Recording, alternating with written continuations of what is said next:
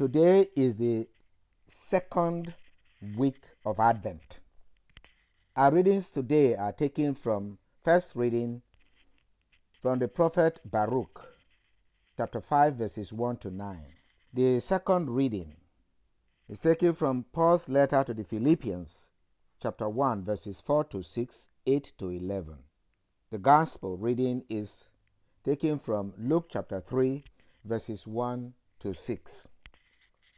My brothers and sisters, being aware that Advent means the coming and manifestation of Christ to the world, to teach the world that we are God's people, and to redeem the world for God's people. We look at the readings of today. When we think of Advent, it does not mean that God was not already in the world. But the ways of the world were overpowering, overcoming the presence of God. The sense of justice of God was being lost. Jerusalem has been conquered, was being occupied by the, Rom- the Romans, has been conquered by different kingdoms, bringing in the agenda, the conqueror assuming the power of God assuming God to the people to the conquered. Yet the people of God, when they look within them, there was still a remnant who were faithful to God, who were waiting for the Messiah. This is what Advent is, is about to keep us waiting for the manifestation of God's power in our midst as a reason for remaining in his justice, in his way of life. The prophet Baruch assures the people in the first reading that God will surely come and give his people victory. Jerusalem, take off your robe of mourning and misery. Put on the splendor of the glory of God forever wrapped in the cloak of justice from God, bear on your head the mitre that displays the glory of the eternal name. Reminding the people of God that they are not poor, they are not helpless, they are the people of God. They should put on the mitre that displays the glory of the eternal name. For God will show all the earth your splendor you, even though you are conquered, you will be named by God forever. The peace of justice, the glory of God's worship. Advent is to encourage us of who we are. We are God's people.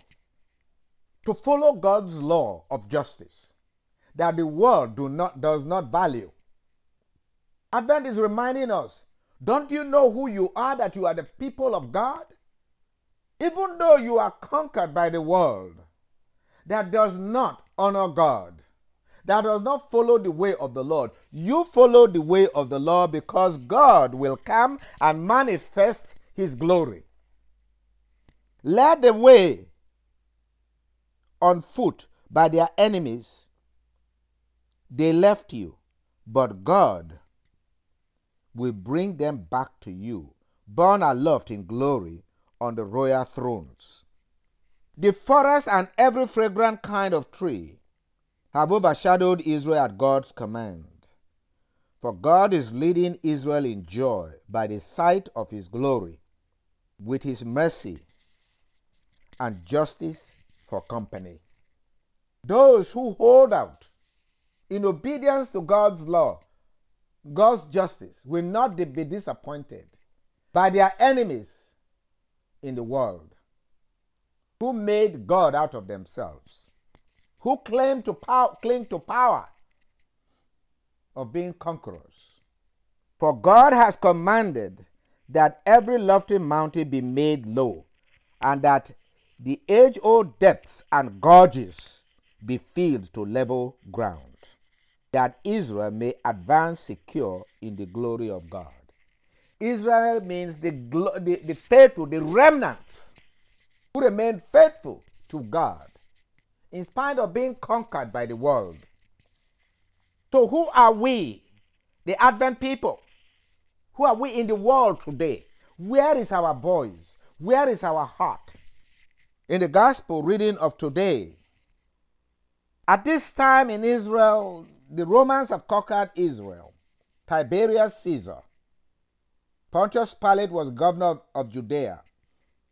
And Herod was tetrarch of, tetrarch of Galilee.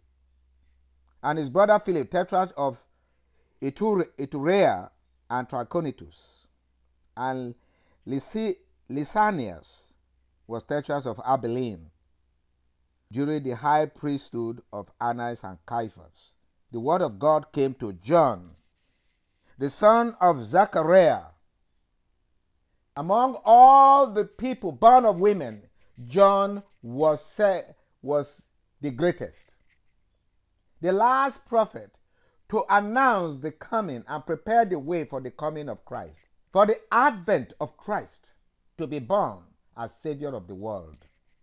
God spoke through John, quoting the prophet Isaiah, a voice of one.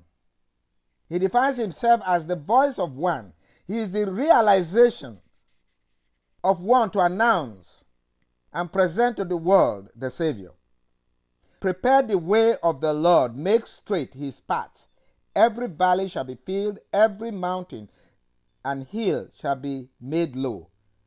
The winding road shall be made straight, and the rough ways made smooth, and all flesh shall see the salvation of God. This is certainly good news for those who remain, who see themselves as the children of God, who remains to keep the laws of God. God never left the world. So when Advent means the coming of the Savior of the world is coming for those who have remained faithful to Him and to use them to bring the world back to Him. As the prophet Baruch encouraged the Israelites, so John the Baptist encouraged the people of his time to prepare for the immediate coming of Christ. For John the Baptist even knew and revealed Christ to his mother in the womb when Mary visited Elizabeth. It is still this John, the joy and reward of his mother and his father, the very work of God among people born of women.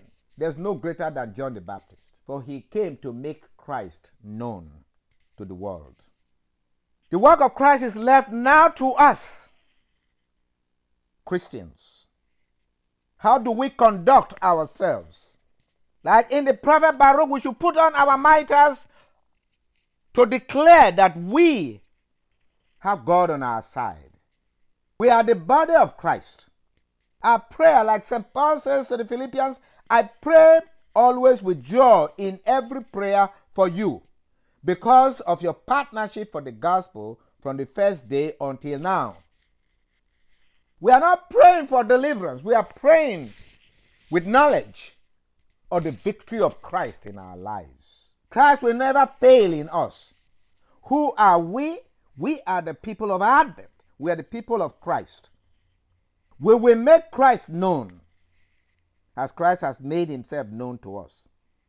How, St. Paul says, How I long for all of you with the affection of Christ Jesus.